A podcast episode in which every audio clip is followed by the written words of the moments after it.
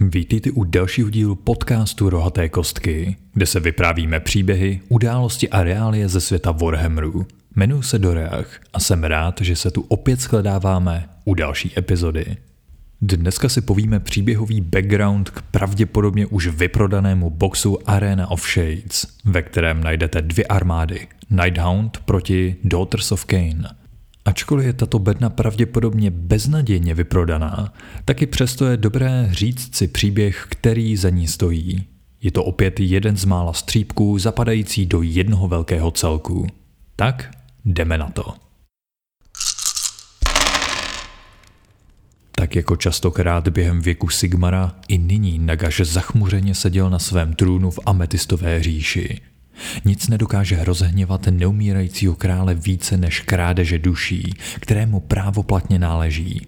A za několik posledních tisíciletí se to stalo příliš mnohokrát. Elfští bohové Tyrion, Teklis a Malerion odcizili hromady duší svého lidu z časů starého světa z útrop temného prince ve snaze znovu vybudovat své země a naplnit je životem. I samotný Sigmar, Sigmar, božský král, Sigmar dobyvatel, Sigmar osvoboditel. Nejvyšší vládce nemrtvých měl však nejraději spojení Sigmar zrádce. Byl to právě on, kdo se tvářil jako Nagašův nejmocnější spojenec, ale nakonec mu sebral duše nejmocnějších válečníků, které kdy smrtelné říše spatřili, aby si vybudoval své legie nebeských válečníků Stormcast Eternals.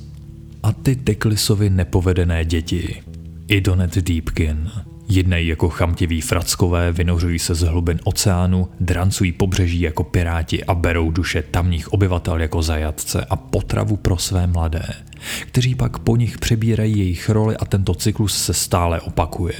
Zloděj duší. Je potřeba s nimi něco udělat. Dobrá, ale co? Nagaš byl stále ještě oslaben ze svého střetu s lumineckým arcimágem v jeho domovské říši, kde jej Teklis přemohl. Světlo porazilo smrt. Tato porážka sice nebyla tak kolosální, jako když velkomaršál Apokalypsy zabodl svůj pekelný meč do těla velkého nekromanta a na několik staletí jej vymazal z historie. Nagaš souboj s Teklisem přežil, byť značně oslaben. Zůstal mu sice trůn boha smrti, ale již není ani zdaleka tak silný, jak býval. Jeho moc je omezená pouze na Šájiš, případně na říši, kde je neumírající král fyzicky přítomen – Nagaš věděl, že musí dát najevo, že je stále ještě silný a více než schopný dovést legie nemrtvých k vítězství. Nejprve je třeba, aby smrtelné říše poznali jeho stále ještě nadpozemskou moc. A jako její demonstrace nebude lepší nic menšího než vykonání pomsty na jednom ze zlodějů duší. Konkrétně na posledním z těch, kdo vstoupil do jejich řad. Moraty, nebo jak si říká teď, Moraty Kane. Na své ambiciozní cestě za mocí a dosažením statutu bohyně toho Moraty napáchala mnoho. Zradila své nejbližší spojence, ponechala válečníky Stormcast Eternals na pospas temným bohům, sloužícím idolátorům a její vojska se zmocnila přístavního města Envilgard v Ekshai, které bylo následně přejmenováno na Har Kuron. Ale dvě nejhorší věci jež napáchala – aspoň v očích velkého nekromanta, byly, když pozřela zbylé duše mýtických králů Fénixů uvnitř Slanéšova metafyzického těla a když nabídla duše padlých obránců Envilgardu elfům z enkláv Idonet Deepkin. Zloděj duší obchodující s jiným zlodějem duší. Za své činy bude královna stínů trpět. Sebral neumírajícímu krále tisíc duší, fajn, v tom případě si od ní Bůh smrti vezme 2000 duší jejího lidu. Cílem nebude Harkuron dobít, pouze zmasakrovat co nejvíce obyvatel. Ale byl zde problém. Nagaš byl příliš oslaben na to, aby opustil Šájiš. Potřeboval nějakého posla, vykonavatele jeho vůle, který povede vojska nemrtvých proti temným elfům. Pak se objevil druhý problém. Sice ten, že vládce smrti nechtěl vyslat své mortarchy z různých důvodů. Orfeon Katakros a převážná část legí Osiarch Bone Reapers válčili s většiným vyvoleným chaosu v Eight Points a zbylí mortarchové představovali potenciální riziko. Jistě by se začali zajímat o to, proč si tak důležitý úkol nevezme na starosti Nagaš osobně. Musel by jim odhalit skutečnost, že není při plné síle. Zrádný Manfred či ambiciozní Neferata by mohli dočasně oslabení svého pána vidět jako možnost chopit se moci a usednout na šájský trůn. Kde pak? Tento úkol vyžadoval někoho, kdo je jak schopným vůdcem, vychytrálým válečníkem, tak od něj nelze očekávat, že by se odvážel postavit bohu smrti. A kdo jiný by to měl být než Kurdos Valencian, zbabělý král. Za života měl Kurdos nemilosrdnou touhu vládnout a mnohé byly jeho zlé skutky, kterými si nárokoval moc, včetně zabíjení svých spojenců, zrazení celých armád a vraždění vlastních bratrů. Právě ve chvíli, kdy Kurdos zabodl chladnou dýku do svého posledního zbývajícího sourozence a usadil na svou hlavu zlatou korunu, si Nagaš vzal jeho duši. Na rozdíl od svých bratrů Kurdos neuctíval krále podsvětí, ale nevybral si za svého patrona nikoho jiného než boha krále Sigmara, což byl dostatečný důvod k tomu, aby vzbudil hněv velkého nekromanta. Dokonce i jako přízrak ve světě duchů naplňovaly Kurdose nekončící ambice a touha pomoci. Nagaš byl ohromen vynalézavostí a bojovými dovednostmi zbabilého krále. Přesto nebylo jeho přáním vidět, aby se Kurdos stal jedním z vládců národa podsvětí. Velký nekromant odvedl Kurdose pryč z posmrtného království, které si uzurpoval pro své vlastní. Místo toho mu poskytl požehnání skrze dotek Alakanaše, své hole moci. Tím nejvyšší vládce nemrtvých propůjčil Kurdosovi velkou moc a sílu, s níž šla ale ruku v ruce i hrozivá kledba. Nagaš zajistil, aby se Kurdosova nekonečná touha, jeho sen o nadvládě všeho uskutečnil pouze jménem neumírajícího krále. Zasnoubil Kurdose s Lady Olinder, jejíž příkazy musel zbabělý král splnit na slovo – Kurdos se tak stal jen vykonavatelem Nagašovy vůle, hořkým žartem být tak blízko všemu, po čem toužil, a přitom stále tak daleko. Kdysi mocnému, významnému Kurdosovi Valencianovi nyní brání jeho temná kledba mluvit jinak než šeptem. Pryč jsou jeho dny hlasitých zvolání rozkazů a pokřikování výhružek nepřátelům. Když je obezřetný, vydává taktické rady nazbírané z mnoha vítězství na bitevním poli – ale když se pokusí říct víc, z úst mu vytéká jen prach věků. Z kurdu se vyzařuje aura hořkosti tak mocná, že může udusit nepřátelské kapitány a generály, i když se snaží vydávat vlastní rozkazy. Na jejich třesoucích sertech slova stroskotávají a umírají. Craven Thorn Guard, Kurdosovi osobní bodyguardi z hřad Nighthoundů, dělají již tak mizernou existenci zbabilého krále ještě mizernější. Za života byly jeho nejmocnějšími služebníky, které zatáhl do svého života plného zrady a krutostí. Je jen přirozené, že stojí po jeho boku i po své záhubě. Splní každičký Valencianův rozkaz, kromě jednoho malého detailu. Kurdosovi se nikdy nepodaří usmrtit svého soupeře, neboť pokaždé, když se napřahuje, Craven Thorn Guard vypálí ze svých kuší šipku, která zabije nepřítele dříve, než stihne zbabělý král udeřit. Kurdos brzy zjistil, že nemá cenu snažit se tyto nemrtvé střelce přechytračit. Nezáleží na tom, zda se jeho protivník nachází za masivními hradbami, zapečetěn v podzemní kryptě, ukrytý na dně hluboké studny, nebo za kamenným trůnem samotného Valenciana, který se marně snaží alespoň jednou vzít někomu život. Projektil Craven Thorn Guard vždy nalezne svůj cíl. Tyto šipky problikávají mezi sférami živých, mrtvých i všemi mezi nimi a snadno procházejí skrz ocel i skálu, dokud nezasáhnou a nezabodnou se do svého terče. Nabídka, kterou Nagaš Kordosovi učinil, je jednou z věcí, jež se neodmítají. Neumírající král poskytl Valencianovi unikátní příležitost jej ohromit, ukázat, co v něm opravdu je. Pokud se mu podaří uspět, Vzít z rukou Moraty 2000 elfských duší čeká Kurdose odměna a povýšení v řadách nemrtvých služebníků i v očích velkého nekromanta.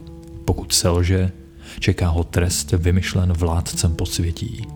Od té doby, co temní elfové dobili Envilgard a dali vzniknout Dhár Kuronu, srdci nového císařství Moraty Kane, se život v přístavním městě značně změnil.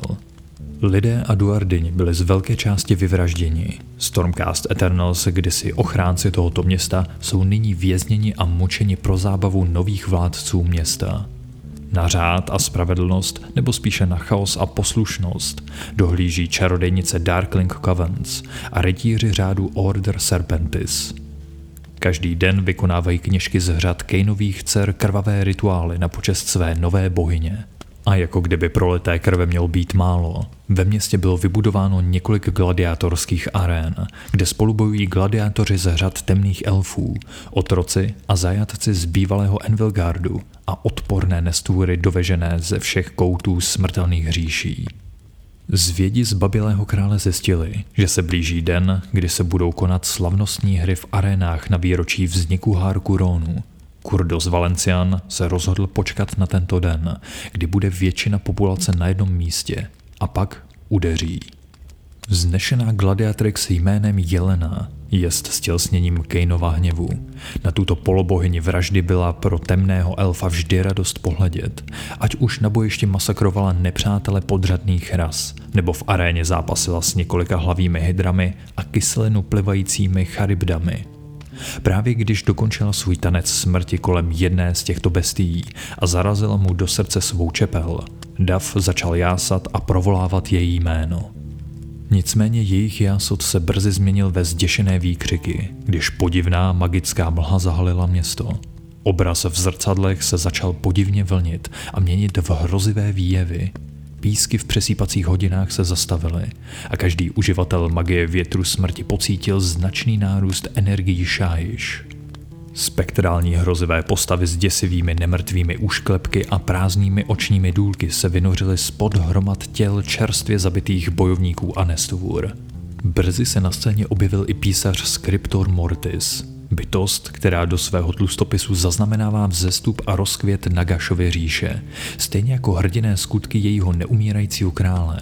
Zároveň však krutě trestá všechny, kteří by spochybnili vůli boha smrti Jediným prostým lusknutím prstů dokáže stáhnout jejich duše do podsvětí ametistové říše a odsoudit je navždy do nicotné černoty nikdy nekončícího utrpení.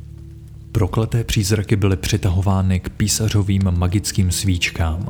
Svými obouručními meči zautočili na zmatené a vystrašené obyvatele Harkuronu. Tento skriptor měl ještě jiný účel – Měl dokumentovat brilantní a kurážné činy Kurdose Valenciana na příkaz zbabilého krále, aby Nagaš opět viděl, co v něm je a propůjčil mu vyšší moc a postavení v budoucí nekrotopii, již velký nekromant jednoho dne nastolí. Netrvalo dlouho a ekšajský přístav se brzy změnil ve válečnou frontu. Temní elfové neočekávali žádný útok. Nighthounti napadali nejen muže, ale i ženy a také děti. První útok přízračných bojovníků byl velmi efektivní a naprosto devastující. Nighthounti jsou mistři překvapujících útoků, dokáží udeřit tam, kde to soupeře nejvíce zabolí. Zvládnou napáchat značné škody a pak se stáhnou. Bohužel, nebo snad naštěstí, nejsou ideálním nástrojem neumírajícího krále pro dlouhotrvající konflikty. Temné elfky z řad Cerkejnových, bojovníci řádu Order Serpentis, piráti pohromy Scourge Privateers a kouzelnice Darkling Covens se brzy zorganizovali a zahájili protiútok. Jedné ze skupin obránců Harkuronu velela gladiatrix Jelena. Mezi její válečnice a válečníky patřily krvežíznivé sestry Sisters of Slaughter, okřídlené harpie Kinerai Heartenders a černokněžní jedci Doomfire Warlocks – tato gladiatrix byla na bojišti stejně doma jako v aréně. V jejich očích byl jejím dalším vyzývatelem Scriptor Mortis. Nemrtvého písaře chránili Bladegeist revenanti s očarovanými čepelemi, strašidelné Mirmorn Banshees, umučené duše Spirit Torment a jejich otroci Chaingasti. Jelena je pronásledovala od arény skrze temné uličky přes nejtajemnější zákoutí přístavu až do hlubin podzemních jeskyní. Výsledek poslední bitvy mezi Scriptorem Mortis a Gladiatrixou Jelenou jest neznámý. Nicméně její výsledek ještě není zaznamenán ve spisech nemrtvého písaře.